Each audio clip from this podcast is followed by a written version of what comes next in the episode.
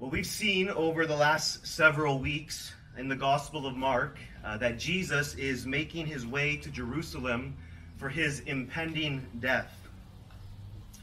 And as he's made his way to Jerusalem, he's been teaching his disciples that he's going to be handed over to the Gentiles who will mock him, spit on him, flog him, and crucify him, but that three days later he will rise. And of course, they don't understand what Jesus is talking about because they think he's going to be a conquering king, not a suffering servant. And so he makes his way to Jerusalem, and, and before he reaches Jerusalem, we saw last week that he heals the blind man Bartimaeus. This was the last miracle that Mark records for us before Jesus enters Jerusalem at the beginning of Passover week. Now, Mark doesn't record for us everything that was going on revolving around Jesus as he drew near to Jerusalem. But the other gospel accounts tell us a little bit more about what was happening. And it's important for us to know in order for us to see the setting in which Mark 11, 1 to 11 happens. It brings out the drama of the moment. The city of Jerusalem is ablaze with talk about Jesus is this Jesus actually the Messiah? Or, or is he simply a prophet? Or, or is he simply a miracle worker? Or is he a fraud? See, just a little bit before this, uh, Jesus raises Lazarus from the dead in John 11. And the religious leaders are so dis- disturbed by the crowds flocking to Jesus that John tells us in John 11 45 through 57 that they were plotting to kill Jesus. Not only that, they're even plotting to kill Lazarus, the one who he raised from the dead, just so they could try to cover up Jesus' miracle. Many are wondering whether or not Jesus will actually come to Jerusalem for Passover.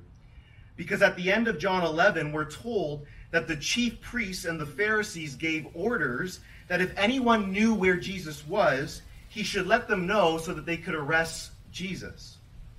So tensions are very high in Jerusalem. You have many Jews who are believing in Jesus and following him, but you also have many who hate him and believe him to be a fraud, like the Pharisees. There is unrest surrounding the person of Jesus. And so, what does Jesus do as he draws near to Jerusalem, knowing that there are many who are scheming to have him arrested and killed?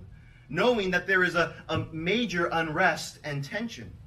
Does he enter Jerusalem secretly? No. He enters freely and openly as a king. This is the environment as Jesus comes to Jerusalem. And despite all of the noise, he is utterly intentional and completely focused in how he chooses to enter Jerusalem. Jesus is preparing to enter as a king. That's what we see in verses 1 to 6, the preparation for the coming of the king. Look at verses 1 through 3. Now, when they drew near to Jerusalem, to Bethphage and Bethany, at the Mount of Olives, Jesus sent two of his disciples and said to them, Go into the village in front of you, and immediately as you enter it, you will find a colt tied, on which no one has ever sat untie it and bring it. And if anyone says to you, Why are you doing this? say, The Lord has need of it and will send it back here immediately. And so as he draws near to Jerusalem, he, he instructs two of his disciples with specific details. He, he predicts or shares with them this pre knowledge that he has. They find a colt, and that this colt, they will find a colt, and this colt has never been sat upon he tells them to untie it and bring it to him. And, and if there's any pushback from people, explain to them that the Lord has need of it. And in verse 4 to 6, that's exactly what happens. And they went away and found a colt tied at a door outside in the street, and they untied it. And some of those standing there said to them, What are you doing untying the colt? And they told them what Jesus had said, and they let them go. All that Jesus said they would find and happen, in, ha- in fact, happened. Now the question is, why does Jesus do this?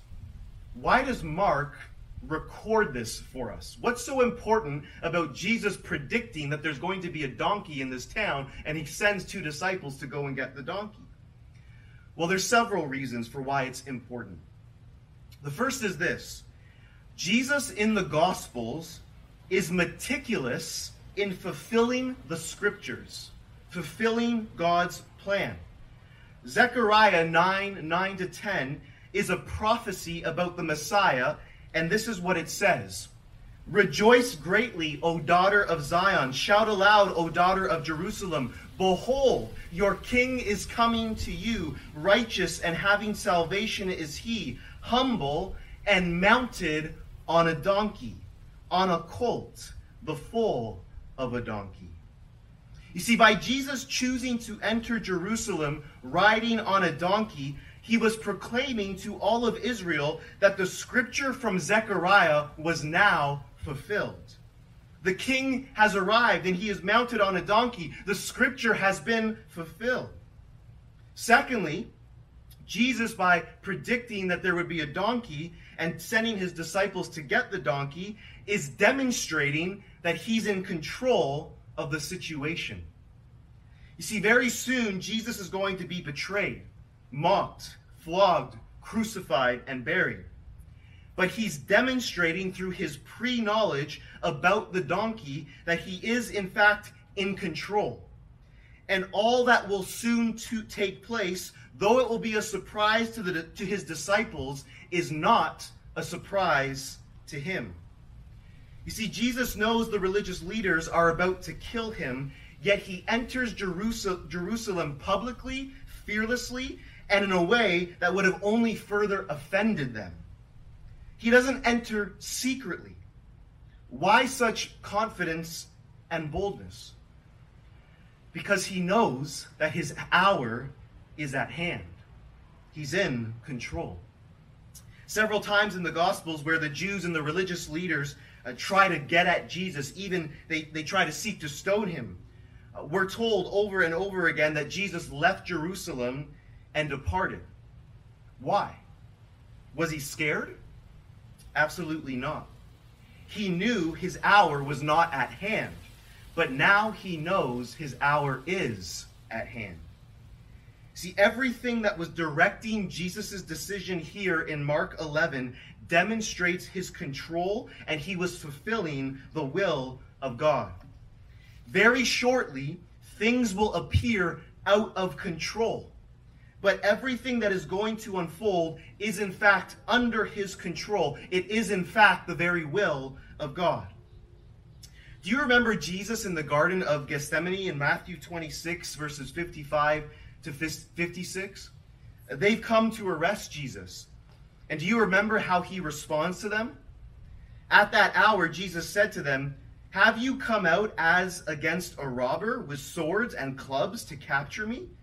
Day after day I sat in the temple teaching, and you did not seize me. But all this has taken place that the scriptures of the prophets might be fulfilled. You had an opportunity to, to seize me all the time when I was teaching in the temple, but you never did. Why? Because all that has taken place, that the scriptures of the prophets might be fulfilled. Everything that is unfolding in Mark 11, Jesus is demonstrating that it's under control and it's all a means to fulfill the scriptures. Thirdly, Jesus at this moment is choosing to reveal himself as the king of Israel, the son of David, and that's why he instructs his disciples to go and get a donkey.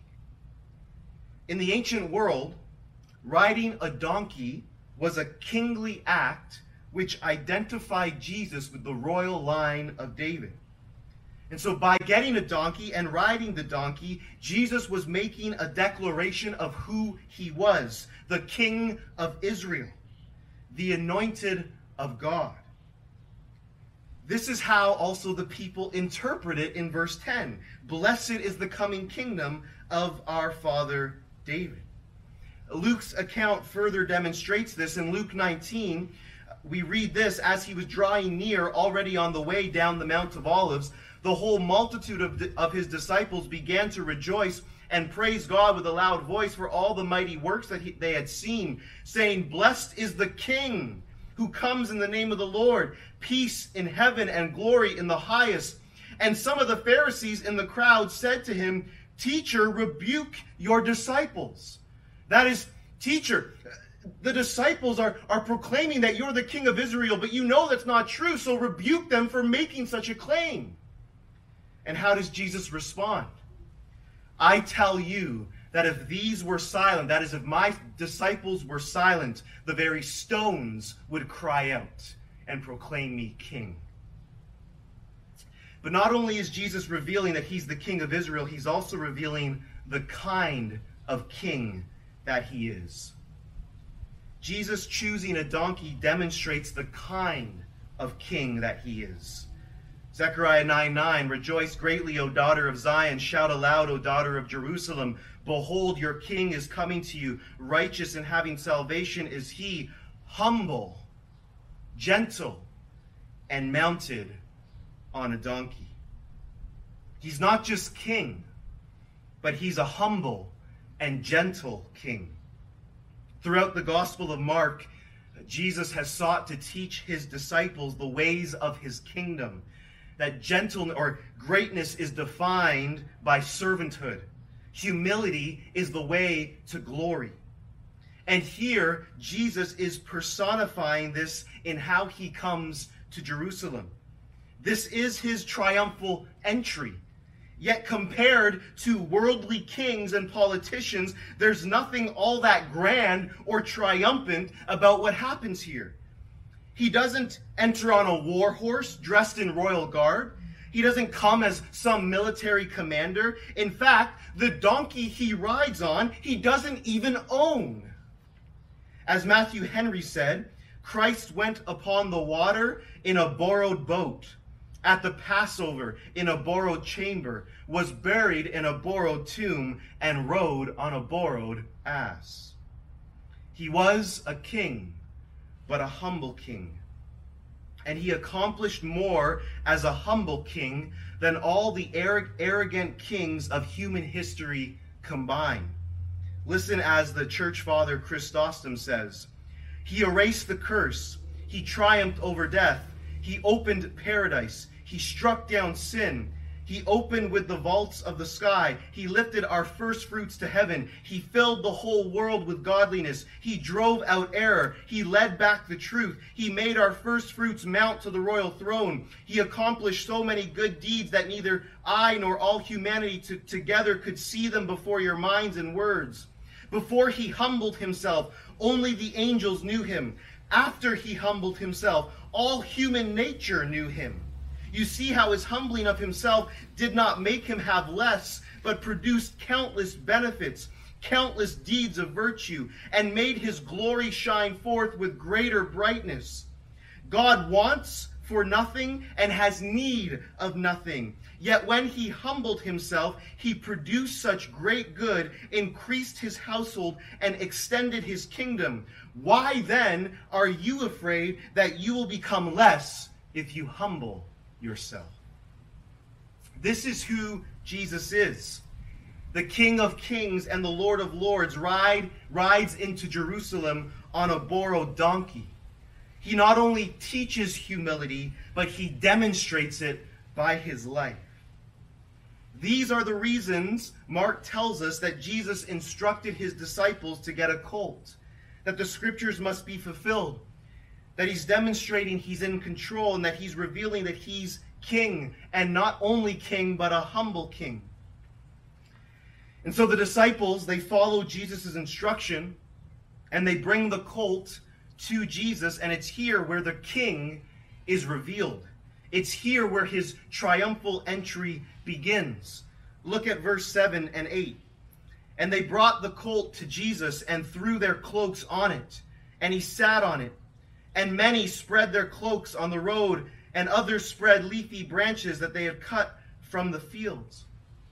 Why are they spreading cloaks on the road and, and leafy branches?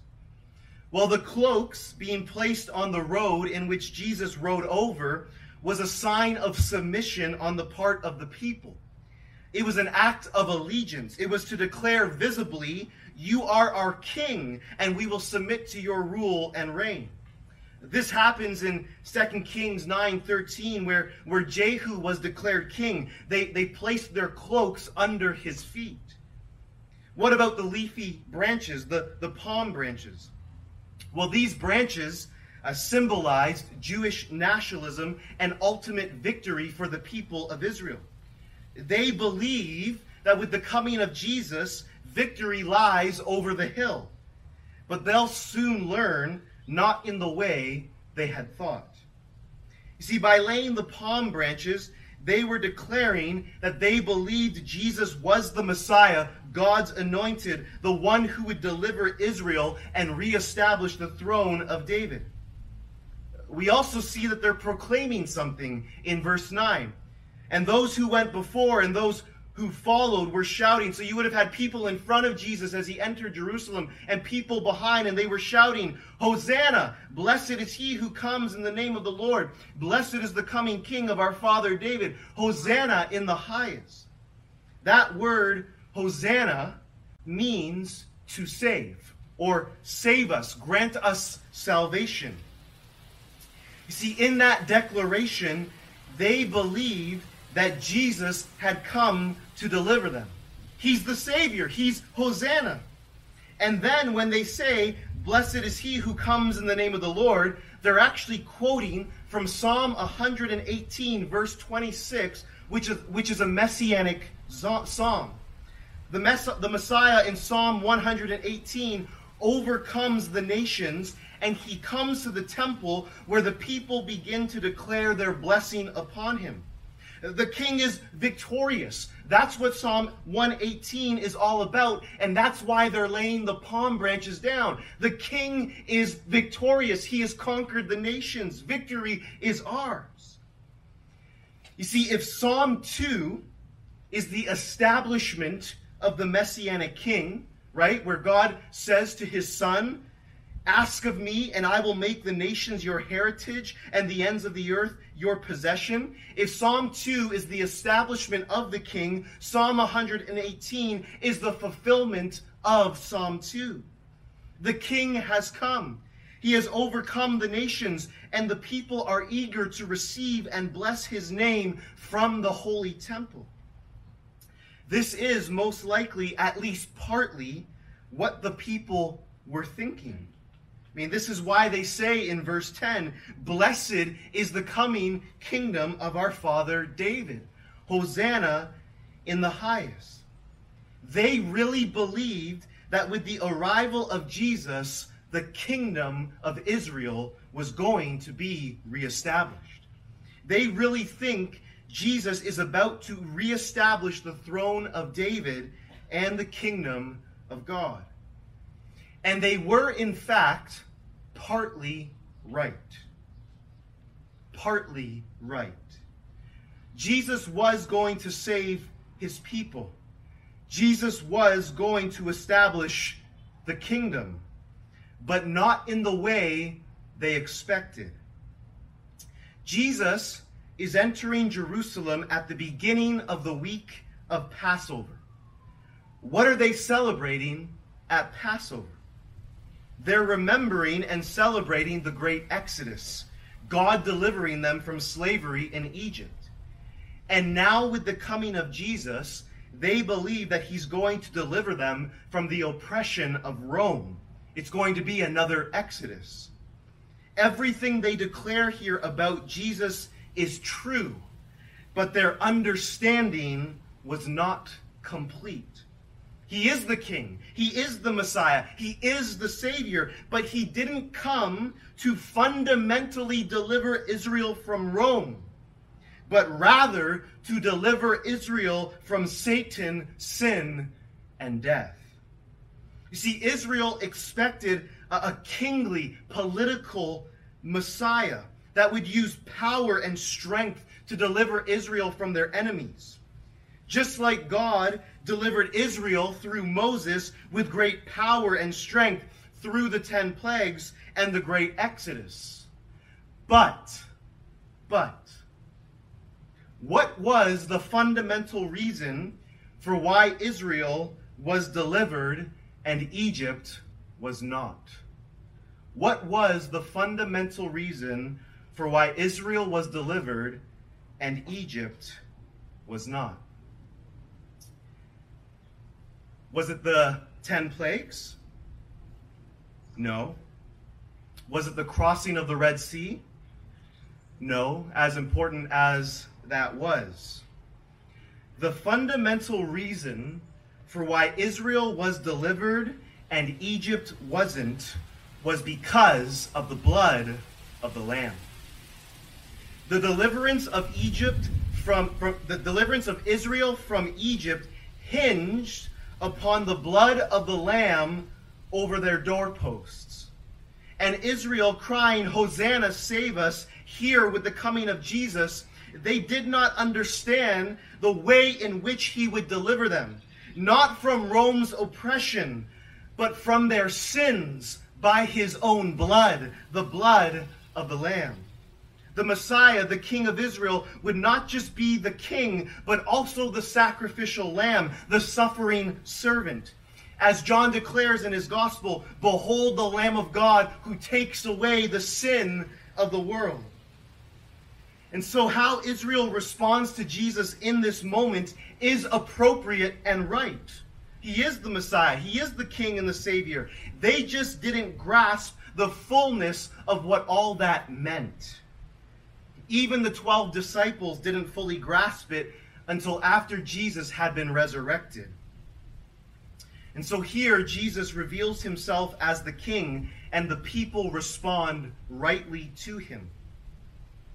But what are some truths from this story that we need to hear this morning? What are some truths that will benefit us? Well, the first is this. Like many of the Israelites, we need to throw our cloaks to the ground, declaring our allegiance to the king. What they did was a proper response. They laid their cloaks on the ground, declaring him king and saying, You are our king. We submit and give our allegiance to you. And Jesus, friends, is not just the king of Israel, he's the king of the universe, he's the king of creation. And he's worthy of your allegiance and devotion. He is your king, whether you acknowledge it or not, because he created you. There is only one proper response to Jesus, and that is bowing the knee to him as King of Kings and Lord of Lords. As Methodius declared, instead of our garments, let us spread our hearts before him. Secondly, each of us need to be delivered, but not from what we think. Israel believed they needed to be delivered by Jesus but what they thought they needed to be delivered from was wrong. They thought what they needed more than anything else was to be delivered from Roman oppression, not realizing what they needed most fundamentally was to be delivered from their own sin. Their greatest problem wasn't the oppression of Rome. Their greatest problem is that they were sinners before a holy God. And that is true of us as well. We have the same problem today as well.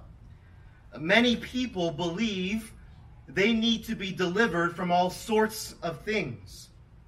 Many people think we, we most fundamentally need deliverance from, from climate change. And so we, we look to the government to save our planet. Many people believe that what they, they need to most fundamentally be delivered from is, is colonial European oppression or systemic racism, or the list could go on and on about all the things that people feel they need to be most fundamentally delivered from. And not discounting, discounting anyone's experience on any of these things, but hear me. You can solve climate change and still die in your sins. You can deliver society from colonialism and still die in your sins. You can attempt to end systemic racism and still die in your sins. What you and I most fundamentally need is to be delivered from our sins. People do not face the righteous judgment of God because of the sins of others. People face the righteous judgment of God because of their own sin. And only Jesus is able to deliver you from your sins. So cry out to him, Hosanna, save me from my sins. Thirdly, each of us need to be ready. Each of us need to be ready for Jesus is coming again. And he will, in fact, make war on his enemies and judge the nations in righteousness. The Jews were not wrong in believing that the Messiah would conquer his enemies, judge the nations, and reestablish the throne of David. What they were wrong about was the timing. What Israel longed for at that time is what we long for today as followers of Jesus. We long for the return of the King, where he will put an end to all evil and establish justice, righteousness, and peace. But if you have not been delivered from your sins through the forgiveness of Jesus, it means you are not ready for that great day. Because he is coming to righteously judge all peoples. And if you have not been delivered from your sins, forgiven by the blood of Christ, you will not escape his judgment. In Revelation 6, we're given a very small glimpse into that great day of Christ's judgment upon the wicked. And this is what we read in Revelation 6 15 to 17.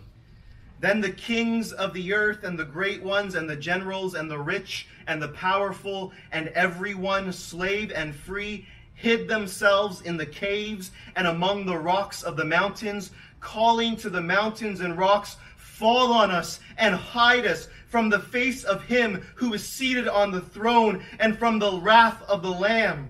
For the great day of their wrath has come, and who can stand? The wicked would rather have rocks to fall upon them than to have to face the righteous wrath of the Lamb. They're not ready for the return of the coming of the King. Are you this morning ready for the return of Jesus Christ? Have you been delivered from your sins? Fourthly, if you're a follower of Jesus, that is, you've been saved by his grace, then the proper response to this truth this morning that Jesus is Hosanna, the King of Israel, the proper response is to respond like Israel did, to rejoice, to praise his name because of his victory, not over Roman oppression, but victory over sin, death, and the devil. His death and resurrection was his victory over sin and death and the devil. His death and resurrection was our victory over sin, death, and the devil. We ought to raise our palm branches in victory. You see, one chapter later in Revelation 7, you have a completely different picture than the end of Revelation 6, where people are crying out for rocks to fall on them than having to face God's wrath. In Revelation 7, there's, there's a multitude of people from every nation, tribe, and tongue standing before the throne of God and worshiping Him. And what's the difference between the two groups? What's the difference between the, the people at the end of Revelation 6 who are crying out for mountains to fall upon them than having to face God's judgment and, and those who are now in Revelation 7 standing before God's throne, worshiping and, and delighting and praising in Him? What's the difference between these two groups? Well, Revelation 7 9 to 17 tells us. After this I looked, this is John again. Behold, a great multitude that no one could number from every nation, from all tribes and peoples and languages, standing before the throne and before the Lamb, clothed in white robes. And look at this with palm branches in their hands. They're crying out victory. They cried out with a loud voice Salvation belongs to our God who sits on the throne and to the Lamb and all the angels were standing around the throne and around the elders and the four living creatures, and they fell on their faces before the throne and worshiped God, saying, Amen. Blessing and glory and wisdom and thanksgiving and honor and power and might be to our God forever and ever. Amen. And then one of the elders addressed me, saying, Who are these, clothed in white robes, and from where have they come? And I said to them, Sir, you know. He said to me, These are the ones coming out of the great tribulation. And here is the difference between those in Revelation 6 and those who are here in Revelation 7. They have washed their robes and made them white in the blood of the Lamb. The difference between being the individual in Revelation 6 who cries out for the mountains to fall on them than to have to face God's judgment, and those who are standing before the throne of God, worshiping and enjoying God, the difference is this they have been washed in the blood of the Lamb. They have embraced the King of Kings, the sacrificial Lamb, the suffering servant, Jesus Christ, and therefore Verse 15, therefore they are before the throne of God and serve him day and night in his temple. And he who sits on the throne will shelter them with his presence. They shall hunger no more, neither thirst any more. The sun shall not strike them, nor any scorching heat. For the Lamb in the midst of the throne will be their shepherd and he will guide them to springs of living water, and God will wipe away every tear from their eyes. See, like the Israelites, when Jesus first entered Jerusalem on a donkey, crying out victory by laying their palm branches down, we as Christians have all the more reason to rejoice because Jesus has conquered and delivered us from sin, death, and the devil we can cry out victory because the King has delivered us from our sins. And so, will you this day give your allegiance to Jesus? Will you this day cry out to him, Hosanna, save me from my sins? Are you ready for the return of the King? If you can answer yes, to all of these questions, then rejoice because you have the victory in Jesus. Let me pray for us. Father, we thank you for your word. And we thank you for our King Jesus who came into this world as a humble king and laid down his life as a sacrificial lamb for our sins in our place. And Lord, we long for his return. We long for his return when we, he will bring justice and establish righteousness of, upon the earth and peace to all the nations. We look forward to that day, and we pray that you would help us to live our lives in light of that great day. We pray this in Jesus' name. Amen.